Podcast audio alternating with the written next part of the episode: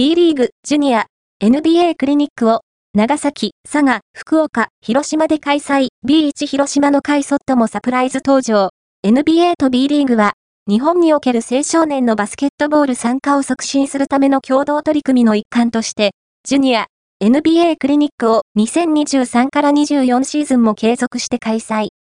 第1弾となった9月は、九州、中国エリアの長崎、佐賀、福岡、広島にて開催され、合わせて約400人の9歳から15歳の少年少女がスキルアップステーションなどの様々なアクティビティに参加した。